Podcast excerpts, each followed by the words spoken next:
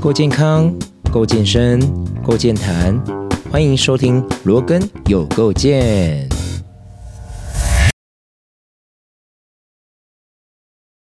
好，又到了我们每个礼拜聊聊天的时候啦。那在上一集呢，敏轩跟我们分享了，就是他的爸爸受伤过后的一些照护，然后很多很多的长照的资源，然后跟大家做分享。那这一集呢，接下来开始探讨一下，哎，敏轩他因为这样子的关系，哈，现在要开始投入这一块，所以跟我们分享一下，就是他接下来的一些计划，然后还有一些心路历程。我们再一次的欢迎敏轩。大家好，我是米轩。好，我们刚刚上一集有提到说，哦，你因为呃受到那个看护阿姨的影响，然后现在也要开始去念社工系，对不对？对。所以在念社工系之前，我记得你那时候还有去做培训吗？哦，对，那时候就是去上上那个长期照护课程。对啊，那个是证照课程。对，因为呃，社会局那边规定，如果你要做那个居服员，就是得要有那个证照，对，然后得要上师资课，是。身心障碍课，是。对，然后还有很多长照，后来你可以再去进修的，是是是，嗯，你可以跟大家分享一下社工这一块大概有分哪一些类别？我我还没去。读，但是我大概知道，它就是有分儿童的部分，然后还有老老年的部分，老年照护什么之类的，然后还有精神方面的，对，就大概分这三个领域。但确实，领域里面的内容我不是很，还不是很知道，我只是想要去去接触看看学看，哎，我自己比较喜欢的领域是什么，或者是我在。长照这个区块里面，我还可以去做到怎么样的的深度？OK，对，了解。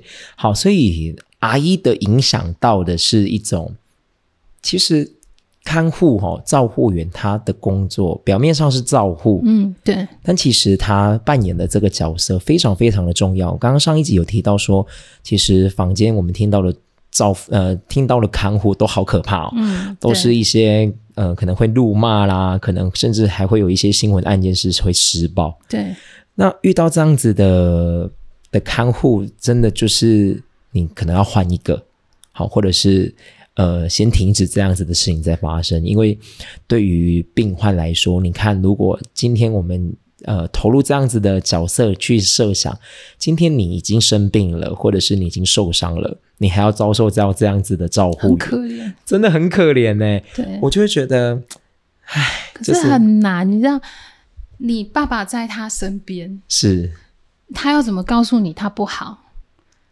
或者是你进去看，你知道那时候家属的心情很很很难。然后你，比如现在可以探病，你进去。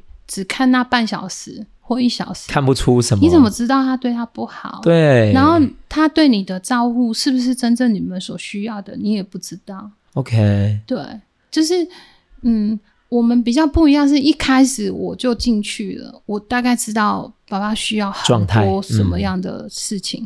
然后你也看过很多看护，因为我们就在外科病房里面，然后你会。观察到他照顾的病人的状况，所以我才觉得这个阿姨很厉害，也很很不是只是领钱，看护很贵，嗯，但是他有做到他想要做的。我跟你说，如果遇到这种阿姨再贵，我都给她。我就是这样的想法，是不是？对啊，如果今天给你看，如果你今天拿这些看护费，然后你请到的是一个会怒骂你的家属或者是病患的，你就觉得我干嘛请钱来让你骂他？对。可是你你看，我也听过爸爸的好朋友阿贝，他说那个看护就是把他推进浴室里面，冷的要死的冬天，然后把他的衣服脱了，然后也没有马上帮他洗澡，就让他就在那边冷，然后他叫他他也不理他，很多很多，所以所以我后来去我是去高雄上长期照护课程的，有一个高一的医生。他就跟我说，应该是主任。他就说，他现在一直在，他是感染科的主任。嗯，他说，我一直现在想要做一件事情，在将来，他希望看护或者是照护员是有分级的，哦，有执照的。因为我们有分甲甲级以及丙级，为什么看护没有？有很不好的啊，但是也有很好的啊。会不会觉得，哎，这个门槛太低了？他要有级数去分辨。对，他就说。第一是因为我们现在需求量很大，对啦，对，我们现在我们我们四五十岁这个年纪的上一辈的人口很多，是，而且老化的很怎么办？以后更多，对，以后我们这个年纪再上去的人口会更多，对，所以现在的门槛低是因为需求量大，可是他说我们还是可以办分级啊，嗯，让好的看护人员可以不要。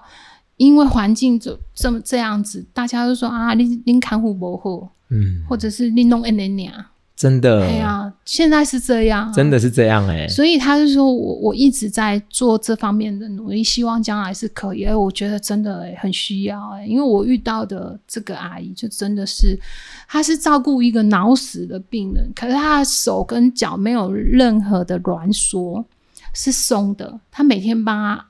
拉，然后他的皮被动式的运动，他的皮肤是有光泽的，是。他是没有办法动的人哦，他就是每天照顾他，可以帮他涂一些什么，帮他推，对，所以我说他很厉害。所以就是看到他这样子的呃工作态度，嗯，对，然后影响到你现在开始要投入这一块，去了解更多，甚至我觉得很多时候都是我们可能。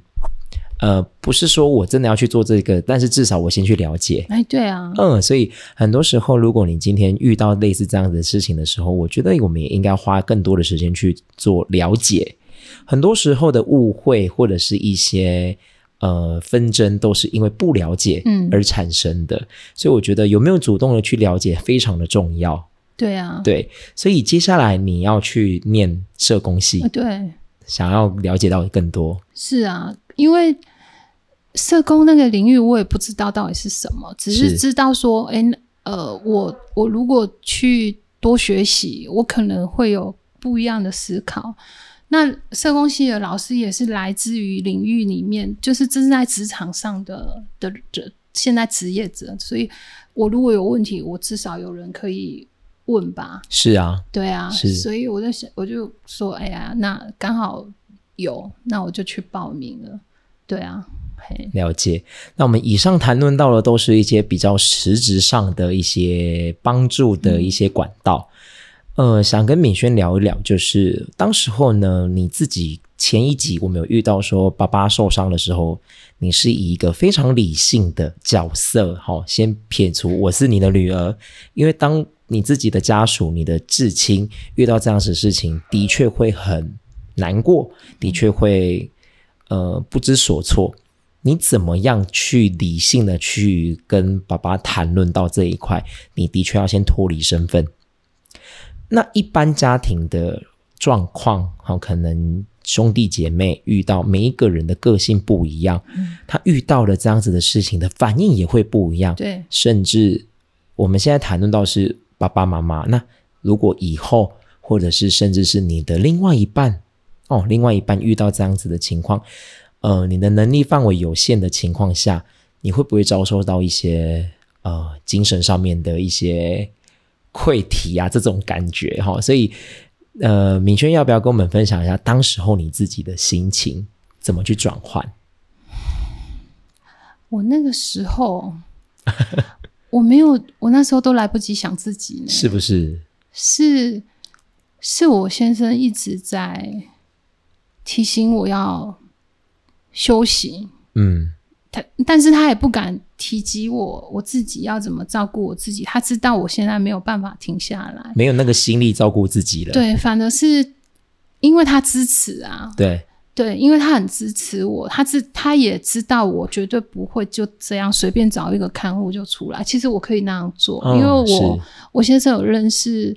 中就是看护中介的老板，我们有几家认识的，所以可以找。但是他知道我不会以以我的性格，我不会这样出来。他也支持我在里面。他说，如果这辈子这一次你就这样出来，他还很清楚我，我一辈子都不会过自己这一关，因为后悔，我会后悔。所以他他就是总是告诉我，小孩今天好好的上课情况什么。不用担心啊，他没有任何事，他不会来吵我。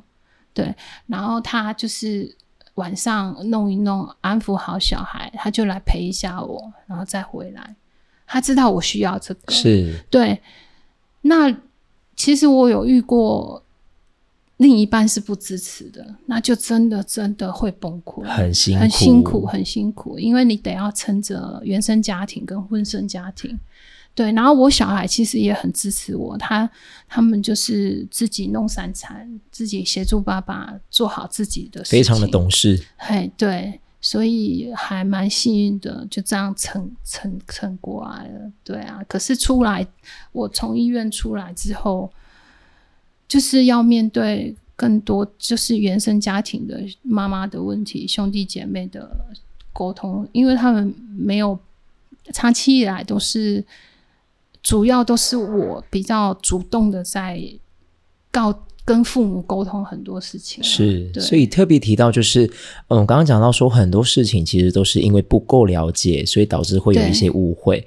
嗯，你看哦，如果今天一个家庭的一个成员，甚至是最大的一个，算是家庭里面的一棵大树，突然因为生病受伤了，嗯嗯，他现在这棵大树呢，呃，变成是需要被被扶起来的，这时候旁边的这些小树啊、花啦、草啦，就要慢慢的被迫自己强壮，然后去照顾这个大树。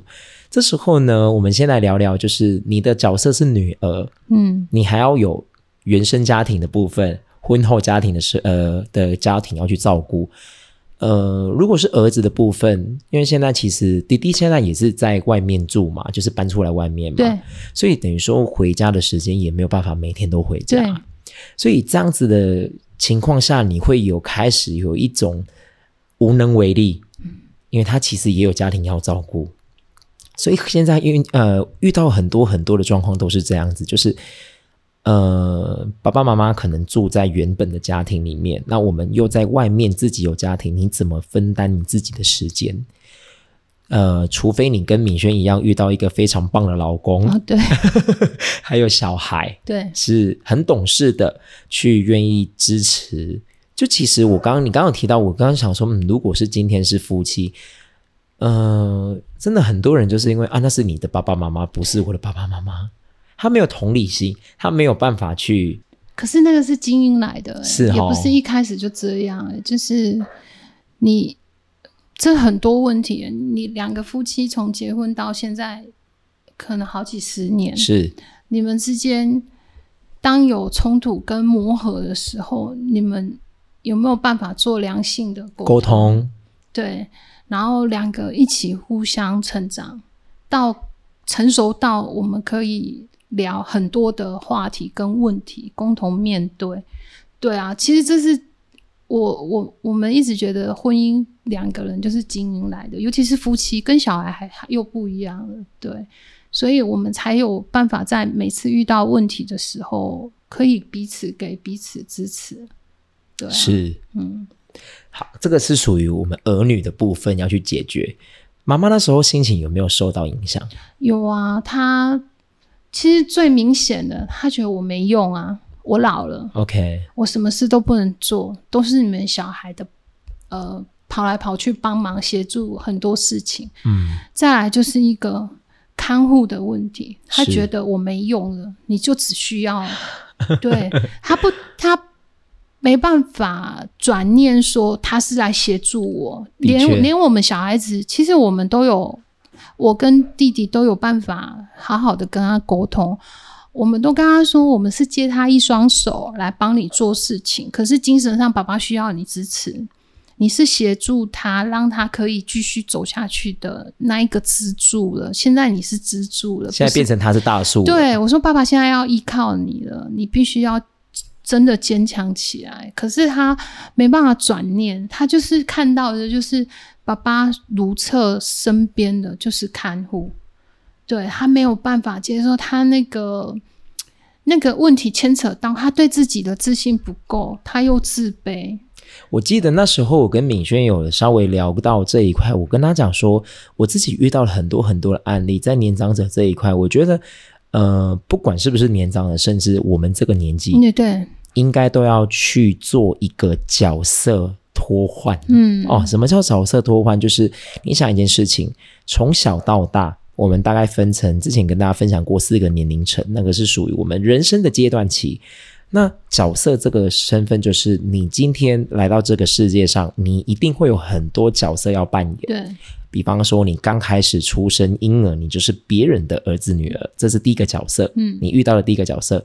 接下来你要求学，你的学你的角色是学生，所以我们常常跟他说：“哎，你学生，你的工作就是好好念书，那就是角色赋予的职责。”接下来你工作就是人家的员工，然后你可能是人家的主管。接下来就是你步入家庭，你是别人的妻子或者是老公，然后你是别人的爸爸妈妈。接下来呢，你是别人的阿公阿妈。嗯很多时候你的角色脱换，我觉得最大最大难脱换的就是阿公阿妈这个角色，因为你想一件事情，当你是之前有跟大家稍微聊过，就是当你是别人的爸爸妈妈的时候，你是付出最多的。嗯你在这里这一生里面，我觉得你应该是付出到。呃，生呃，你的百分之七十八十，这个可能没有办法用数字去衡量哈哦。你的付出，你会对于小朋友会有所期待、期望，他希望我的小孩可以健康长大，可以之后的人生过得更好，这是爸妈的职责。好，接下来呢，到了你的小孩长大了，嗯好，小孩开始要自己做自己的事情了。很多时候，常一句话说，小孩永远都是爸爸妈妈永远长不大的小孩。为什么会这样讲呢？因为呢，你在他的眼里永远都是小孩。嗯，对，OK，最不好转换的就是接下来你的小孩变成别人的爸爸妈妈的时候，嗯当新生儿诞生的那一刻，你就已经转换了角色。你对于你的孙子是别人的阿公阿妈，你再也不是一直一直呈现成你儿子的爸爸妈妈的角色。嗯这个角色脱换，你要再去带入到今天你的儿子女儿变成爸爸妈妈的时候，换他要付出很多了。对，他整个心力上没有办法完全放在原生家庭了。嗯是，是他要开始到他自己的自主家庭里面了。所以这时候的阿公阿嬷呢，我们常常见到的就是，呃，像之前跟大家分享的乐龄的学生告诉我说，我说很多时候长辈会常常跟我们说“家老啊，不老用啊”，对，这句话很常听，很常听到，就是他觉得他老了，他没有价值了。这个价值来源是什么？当小孩子不需要他的时候，好，就是之前跟大家分享过，就是我不知道敏轩有没有这样经历哦。你家小朋友第一次离开你身边去读幼稚园的时候，呃，很多爸爸妈妈就是很期，当然很期待自己小孩子独立去到一个环境，好，从以前出生到你把他捏把他长大，都在你的身边。到他要去一个新的环境，可能要跟你分开，一开始可能幼稚园半天四个小时，甚至后来的一整天八个小时，你的心情很很很两难，就是一方面你会觉得我要让他独立长大，一方面你又舍不得，就是，可是我很清楚，我小孩从我身体出来的那一天开始，就要分离了不断练习分离这件事情。是可是我懂这个道理哦，啊，我们也确实一直到现在还是在在努力练习。但是他第一天上幼稚园哦，我偷偷跑去看了两次，你看，我还是你还是会偷偷的去看，我还是舍不得，对啊，有这个看。有这个行为，就是你会舍不得，你不知道接下来远离你身体的小朋友 会有什么样的反应。对，就是当妈妈的一个一定会，一定会。所以呢，你看哦，你从你开始当爸爸妈妈的那一刻，你就是要付出这么多，对。那是天性，我觉得对。没有办法去控制，那是本来与生俱来的。当你开始慢慢的，你的小孩长大之后，为什么人家说嫁女儿的那一刻，爸爸妈妈会最最舍不得的那种心情，到了他变成人家的爸爸妈妈，你你的转换身份变成人家阿公阿妈的时候，他的整个心力上要放在他的自主家庭的时候，慢慢的我就会觉得，哦，我这个妈妈，我这个爸爸没有需要，没有人家要需要我了。所以才会有那一句说：“哦，老了就没有价值了，嗯老了就不能用啊。很多老人家这样讲，”所以这时候怎么去建立他的价值，真的是需要沟通。所以我我跟我先生很幸运，我们在二十三十岁的时候，我先生的姑丈就是这样的人。他们两个夫妻给我们的典范就是他们没有跟任何小孩住，他们的小孩都超优秀，是教授，是旅外的。可是他们两个就好好的安排礼拜一到礼拜五，他们是在台北，我要礼拜一学唱歌、学书法，甚至他还学书法学到去德国研习营干嘛去了，然后。小孩要回国，或者是要约他出去玩，是要跟他预约时间的。他们他们给我跟我先生的典范，到现在我们还是一直在告诉我的小孩，我会好好规划我以后的生活重心。我的生活中心绝对不是只有子女这件事情，这个要练习。其实我觉得这个跟文化有很大的关系。你看一下，呃，西方国家。小孩子就是十四岁就打工了，对，十八岁你要自己养自己了。你十八岁一定，你不管怎样，你就要离开你的家里。对，你自己要去找房子，用租了也好，要干嘛也好，嗯，你就要重新的去啊，帮你自己做生活，而不是依赖爸爸妈妈了。对，但是台湾不是，对，那东方文化不是很少，很少，甚至因为其实东方文化，我们最好可以。祖孙三代同堂，对大家庭团圆是最棒的，所以我觉得这个很难啊。就是我们的文化也是这样子，从小到大你就是被这样子教育，对。但是很多时候你可以转换一个方式去想的时候，我们其实也可以团圆啊，我们也可以维持原本的东方文化啊，但是也可以学学西方文化，怎么让小朋友独立。好，我们一直在讲小朋友独立，小朋友独立。长辈也要独立，对 对对，这才是重点。所以刚刚提到，就是妈妈说的，她因为呢，赵福远来家里招呼，甚至一开始的看护，她也会觉得哦，我没有价值。现在爸爸就是只有给看护赵福远照顾，我没有价值了，我不录音啊。慢慢的，妈妈的心情也会被受影响，甚至会有一点点的做出排斥的。行为哦，很大的牌子，很大的牌子，连居服员他都念了好几个月了。是说每次回去他就说啊，我要请他不用来了。嗯，然后我刚开始哈还没转换心情的时候，我都会很生气。嗯，然后我先生后来提醒我们三兄弟姐妹要正向的言语。是，然后后来我就不生气，我说好，没关系，如果你觉得你做得来，你把它辞掉。我说你喜欢怎样做你就怎样做，可是我觉得现在爸爸很好，你也把他照顾的非常好。你看你又可以去隔壁聊天，嗯，很好啊。你有自己更多的时间呢。对，然后我就说你把他照顾的也很好啊，啊，你又轻松一点，为什么不要？对啊，就是我就不要。我就慢慢的删掉很多负面的言语，是，然后把比较正向的话语加进去，然后鼓励他，称赞他，嗯，啊，他真的有改变，有改变很多。然后我们是所有小孩，包括我先生都这样做。然后我也跟爸爸沟通，我说，我说虽然你们那个年代的男生是不会称赞老婆，是理所当然的，可是我说妈妈需要你的帮忙，她需要你能够。他他希望你，我说妈妈现在所有的期待都放在你身上。是啊，他希望他如果看见你好一点，他会开心。我说，但是你不要用负面的言语在在对他，比如他菜夹太多，我爸爸会不高兴。那我就说，那你就跟他称赞你今天煮的很好吃啊。那但是你夹这么多，我吃不完啊。你先称赞他嘛。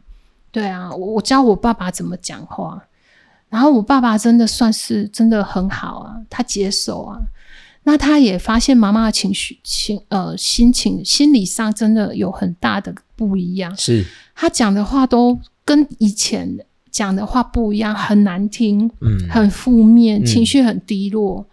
然后他的专注力跟他的精神也很不好，我我相面我相信都是有影响的。的确，就是嗯，如果今天我们把角色转换到现在妈妈，我们现在站在妈妈的角色上，当你的丈夫呃突然有这么大的转变，这个家庭变成我除了要照顾生活起居以外，我还要照顾这个人哦，这个人所有的起居。那另外一方面呢，又发现自己的。价值感好价值又变少，好，因为有照服员有看护的关系，嗯，站在妈妈的角度，心情上的确会有一种 类似。好啊，反正你今天不要我，就是他的被需要感减少太多。对对对，而那个东西是他的自我肯定的来源，对价值价值感的来源。所以，嗯，有时候我会觉得可能要转换一些模式。这样讲了，我的分享一下，就是一开始呢，我去服务阿贝的时候。我也受到了 惊吓，就是虽然虽然我要去之前，明轩就有告诉我说，妈妈的精神啊，就是情绪状态比较不好，她可能会讲一些不好听的话，要叫我包容。我说没问题，我说我都接触过了哈。然后一开始我其实我吓到的不是妈妈对我的反应，我吓到的是他的排斥感，就是他的排斥感非常的重，对，就是他会觉得。你今天来的用意目的是什么？所以一开始呢，我记得我在带阿北做一些激励训练的时候，他就觉得啊，你为什么要带他做这个？我都做过了，我都做过了，不好啊。对，这些以前我都在复健科那边做过了。对，啊，这啊能三个位啊嘛无啥物好个，你你你做这被冲啥，无你敢当换一嘞。好，这时候当他说“你刚才当换一个”的时候，我就知道他阶段性的在接受我，他不会完全排斥的。一开始是他就觉得你卖这这，你卖搞嘎这。当时候如果今天是没有这样子的经验的，表情就看得出来啊。我觉得你会因为如果是一般的指导员，没有接触过长者这一块的，他就觉得天哪，我为什么要来这边让你？讲这个，嗯嗯，所以那时候敏轩的担心也是对的啦，因为呃，如果我没有接触过这样子的经验，的确会真的会被吓跑。然后一次两次，慢慢的，我就会跟阿姨沟通，我说：“哦，做这个用意是什么？啊，你要给我一点时间，我没有办法马上，我等不起新生哦，我们是和你加仙丹，你就可以马上好的。一次两次，慢慢的沟通，当然中间他还是会觉得，嗯，你就是要来花我的钱的。”就是有这样子的概念，就是我觉得他们都是非常的呃节俭，因为想要很抗拒，对，很抗拒，他们对金钱很焦虑。对，我觉得这个是可能以前他们的他们的时代背景是这样，是是是，所以他就希望说尽量不要花钱，甚至不要花到小孩的钱。对对，好，那呃一次两次之后，慢慢我发现呢，诶，他对我的感觉诶慢慢不一样。我觉得有时候是因为我。人与人的相处，当他今天呃一开始的排斥到最后的接受，这个过程你怎么去做？呃，排解一些他的排斥感。呃，我用的方式就是我不断的沟通，嗯，我不断的告诉阿姨说，今天我今天来的目的是什么？呃，其实最大的改变是当。阿北开始有一些不一样进步的时候，他就发现哦，其实你来是有用的。他的重心就是先生啊，先生好就好。对对，你提到了没有错，就是甚至我跟他讲说，因为那时候我就知道，其实他对于金钱这个部分，他会觉得呃要花钱嘛。对，所以我那时候就跟他不觉得你不好，对，他也觉得你有用，对。可是他很焦虑金钱，所以那时候我就说好，我说阿姨。啊，我都来了哈，啊，都花钱了哈，我也可以教你。我就说，那你你有没有想要做什么运动？好，我可以教你这样子。他说，妹妹妹妹。你顾好我先生就好了。对，所以他的其实重心全部都放在阿贝身上。所以那时候我就会知道，OK，好，那我就是把阿贝教好。但是其实我会透过我在教阿贝的过程当中，去跟阿贝讲一些观念。其实我讲很大声，因为阿姨在旁边听，我也会希望可以讲给阿姨听，让她慢慢的有这些观念。其实，呃，每一个年龄，呃，每一个年长者，他的身体的一些变化，其实都大同小异啦。嗯，就是包含了肌肉减少。啊，肌肉的呃不够力气，然后甚至最严重的就是骨质疏松的这个部分，还有关节退化。嗯，好，这些东西都可以慢慢让阿姨去了解。你会发现一次两次，慢慢的开始接受我了，甚至现在只要去，她都很开心跟我打招呼。她会说：“哇，你赶紧呃。”因为他也知道我住比较远，他说：“啊，你赶紧来干我，因为最近这几天我们录音这几天都一直在下雨，然后他就会关心你的开车路上有没有遇遇到问题啦，然后开始会闲话家常，他可能之前呃遇到什么问题呀，他会开始慢慢跟我分享以前他遇到的一些问题，所以我就觉得这样子的转换其实对我来说是一个很棒的经验分享。”那我也知道，说今天如果我有跟阿北他们说，阿北阿姨说，我说你有什么心事，或者是你有什么想法，你告诉我，因为今天我不是你的家人，我没有所谓的会影响到你们之间的一些，所以你可以大方的啊，就是放心的告诉我，那我也会提供我的想法，然后会给你建议。所以阿贝最近就这几个礼拜来说，他就会慢慢的、不断的在运动的过程当中休息的时候，会跟我聊聊天。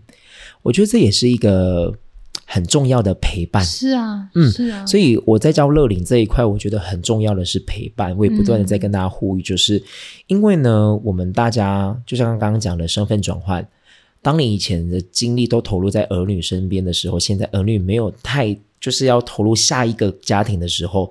整个重心没有办法完全放在爸爸妈妈身上的时候，你自己年长者们应该要去找其他的重心，所以可能去参加一些活动，对他们来讲蛮难的，对这一辈来讲是，所以就是我觉得有跨出那一步就就很棒了。对啊，就是我遇到的。像我们这一辈的家属，是。都是想方设法请居服员到家，嗯，做什么都好，就是他们也是像你讲的有陪伴的作用，对，真的，然后会有社交嘛，是。对啊，所以你刚刚提到那个看护阿姨啊，她其实不是只有做看护而已，她也会陪伴，也会陪阿贝聊聊天，对啊，鼓励他，所以我觉得这个这个才是重点呢，对。精神上的陪伴才是重点嘞。对，可是我我现在我觉得政府在宣导长照这一部分好像不多。嗯，很多老呃，大概七十几岁到九十岁年龄层的的年龄的老先生、老太太们，他们都还是觉得你是我钱请来的。OK，你要做什么？做什么？做什么？还是有这种？有有有有，你怎么可以这个不做，那个不做？这个这还是会有以上对下的概念？还是有，还是有。他不觉得你来是他我我钱给你，耶，嗯，对，就是还是有很多，可能还是要有一点时间去做。做沟通啦，对对，就是相处过。像我也是去了大概一个多月之后，阿姨的对我的感觉才会慢慢的去转换，所以还是需要一点时间。对啊，对，所以呃，我觉得不要一直去像你刚刚说的，如果家里面遇到这个问题的时候，大家每个人的立场不一样，每个人的经历不一样的时候，如果像不像敏轩这么的理性的时候，那就是会有争执。很多很多不少，像呃小孩遇到突发这么大的事情的时候，就是只要父母不论小问题大问题，就是一个家庭很大的变动。是啊，呃一开始有的人会有很大的焦虑，然后会有很大的不知道怎么办，怎么面对，因为你的生活会产生变动，你的婚生家庭，你的原生家庭，然后你变成是必须变成一个。支持者给予支持的人，不是那如果你家里又有经济上的问题的时候，我觉得经济上很多，我觉得经济上应该是最大的问题来源。对，嗯，会有很多很多摩擦。然后你看，呃，如果兄弟姐妹都结婚了，还有另外一半，对啊，加加进来的问题很多很多，哎呀，所以我觉得这个真的是很大的，所以我才会不断的。不管是什么样子的讲座，只要有提到乐龄这一块，我都会告诉现在就是我们这一辈的人，我说真的哦，我们不要再开始一直有那种养儿防老的概念了，真的不要有，就是呃，在我们能力的可及范围内，真的要多自己为自己去规划我们的老年生活。看护是标配的，真的真的。所以呢，真的要存一点钱，然后就是刚刚讲的，其实最大问题都是经济来源。对，所以呃，就像之前我刚刚开玩笑说，哎，其实我不是保险员，但是我一直会希望大家赶快要去呃买类似的一些长照险的部分，因为是找一些被动收入，对，找一些被动，反正就是你要为你未来去设想，对，因为呃，老年人口老化的严重性只会越来越严重，因为包含了少子化的关系，然后现在可能不结婚的人也很多，那更可怕，未来就是很多单身的年长者，就会出现两个小孩要负担八个老人，没错没错，一个小孩抚养比十个老人。以后的抚养比会越来越严重，其实台湾就在走日本以前的道路啦。以前就是日本就是这样子，然后现在目前台湾已经到了超高龄社会了。对对啊，所以嗯，我觉得大家要在更多的像，其实我开这个节目也是希望可以主要宣导这样子的观念，让他知道那。嗯，如果说你的长照部分啊，或者是呃照福的部分，的确就是还是有很多管道。其实我们政府还是有提供很多很多的资源。对，所以像我们一开始提到，就是其实那些呃长呃居家照辅的部分，它的费用其实是很低的。对啊，不高。所以它就可以减轻我们的经济压力。对。所以如果今天你是完全没有去知道这样子的资源，那你就会觉得哇。面对的经济压力很大，对，包括你请呃长就是外籍人士来做看护的，政府也是有补助啊。是，然后如果你去机构去住长期的住住民啊，那个政府也是有依你级别的不同去做补助的，都是有啊。是是是，所以大家还是可以去了解一下哦。好，最后呢，敏轩，你要不要跟我们聊聊看看你自己对于乐龄这一块的想法？我自己在爸爸还没受伤以前啊，我从来没有思考过。对，因为觉得离我们很远，对不对？对，呀，大家都这样啊，对，大家都这样，真的。可是我真的进一趟医院出来哦，就像我刚刚讲的，看护以后看护一定是标准配备。是，小孩那么少，他生活。压力那么大，他真的是分没有办法再像以前那样子，事事都照照顾着父母两个人。的确，对，所以我们呃，比如刚刚讲的被动收入，一定要自己考量进去。还有，你你自己一定要开始培养自己的兴趣，然后把你的生每一个阶段的生活重心，比如你有小孩的时候，你当然是。赚钱教养小孩之后，小孩长大了，长大了那个空巢期，你要怎么规划你自己？然后你可能这辈子要做的基本的一件事情，就是你要先了解你自己。接下来你要去思考，你这辈子你想要成为怎样的人？你想要成为怎样的人？接下来你思考出来，你就会知道你接下来要做什么。没错。然后你接下来要做什么？到小孩空巢期出出去之后，你比如你有伴侣或你没有伴侣，两种情况下，你还是可以去规划你自己。哦，我我多大的年纪，我还可以为社会回馈什么？我要做什么？年轻的时候，如果因为经济经济在打拼中，你没有办法去做自己想做的事情。你可能可以百分之几做自己的，可是当你的空间越来越有余的时候，你就可以再去，你就很清楚自己嘛，你就可以去做你想要做的事情。的确，就是你讲到这个，就是现在我们一直在推广说，哎，如果你年轻的时候你没有完成的梦想，对，或者是你没有，你可能以前很想要学某一个才艺。其实你可以，哦，我记得我听过一个，就是有一个年长者，他在六十岁的时候才开始学吉他，都不晚呐，我觉得都不晚。我现在都四十几，我还要去上课。嗯，然后他说，他说他他后来呢，呃，到了九十几岁，他就跟大家说，如果你看哦，当时候六十几岁，我如果没有学，哎，我这三十几年呢。三十几年的时间都绰绰有余的，对吧？就是他就想说，哦，我那么老了，我干嘛还学那个？就是你永远都不知道你能，你你会活到几岁？对啊。所以像这个，他活到九十岁，他六十几岁开始学，他学了二三十年的吉他，哎，这就是这个这个让我听啊，真的。然后就是你可以去让你的。呃，生活变得更充实。对，当当你开始思考我自己想要怎么规划的时候，你跟小孩之间的关系也会有所改变。他，你不会一直追着小孩，或者是你不会理所当然在家里等着他来告诉你，呃，我母亲节要带你去吃什么。我跟我先生的计划是我我将来是我会自己去找我想要去哪里，哪里有什么有趣的东西我要去尝试，然后我会询问小孩有没有要跟，如果要我就定你的位置，不要我们两个自己去。对我保持自己有积极主动的学习跟生活的规划，让小孩觉得我有趣，他就会回来了，而不是我坐在家里等着他们回来。真的，对我我们是这样思考，所以以后我对我们自己的热龄，我们是采取比较积极主动的方式，然后我们更深入的谈到说，一定会有一个人先一步离开。OK。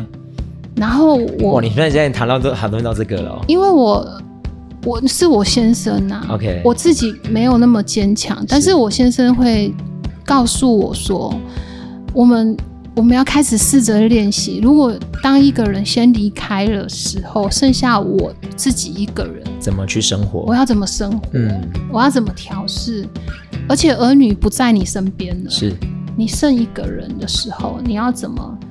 去过你老年的生活，而且我我我们甚至也会谈到，我可能在五六十岁的时候，我就要开始去改变我生活、我居住的环境，的确，增加它的安全性，减少我受伤的风险，没错。然后增加运动的、激励的训练等等这些，你就要开始做准备了。因为我们现在真的，我去一趟医院出来，我知道为什么我们高龄。我们有很多新的药，很多厉害的手术，医疗医疗设备很很多厉害的医生在台湾，是。还有很好的健保，对，真的。所以，我们真的要活到九十岁不难，所以我就跟我先生说，这些都是有可以有计划的做准备，而不是坐着等他来，都不行晚啊，我觉得都不行。对啊，我我觉得我爸爸这次受伤，我。我我跟我先生都觉得，虽然爸爸很辛苦啦，可是对我们家庭来讲是一个不一样的礼物。真的，有时候有时候类似这样的事情，大家不要太悲观的去想。有时候像我之前跟敏轩说，我们有时候会想说，其实这样子的事情会让我们把每一个人的家族成员，呃的相处模式又做一个不一样的改变，是真的，而且是正向的。而且是更好的，经过这样子的事情之后，嗯，可能感情会变得更好，会各自有各自的界限，是各自有各自的学习，会承接到不一样的礼物。像像妈妈现在，哎，她可以自己学习坐公车，是自己。叫车到高一回诊，OK，然后做了很多以前他都不敢变、不敢变、不敢走出去的事情。是，他慢慢有一些自信，嗯，一些回馈。然后我们三个兄弟姐妹的相处也不一样，对，真的真的改变，真的改变很多很多。对，所以也不是说很不好的事啦，很辛苦哦，走走过来真的很辛苦，可是。呃，只要积极的去面对，我觉得应该都可以。对，主要是要很正向的。对，因为接受这一个，对这个打击，但是我们可以努力让它变成一个比较有收获的过程。没错，对，没错，对。好，谢谢明轩跟我们分享这么多。然后我觉得，如果大家对于这一方面的呃资讯呢，真的需要自己先做一些功课，然后再去寻求协助。嗯，那今天呢，很开心可以跟明轩聊这么多，然后分享这么多哦。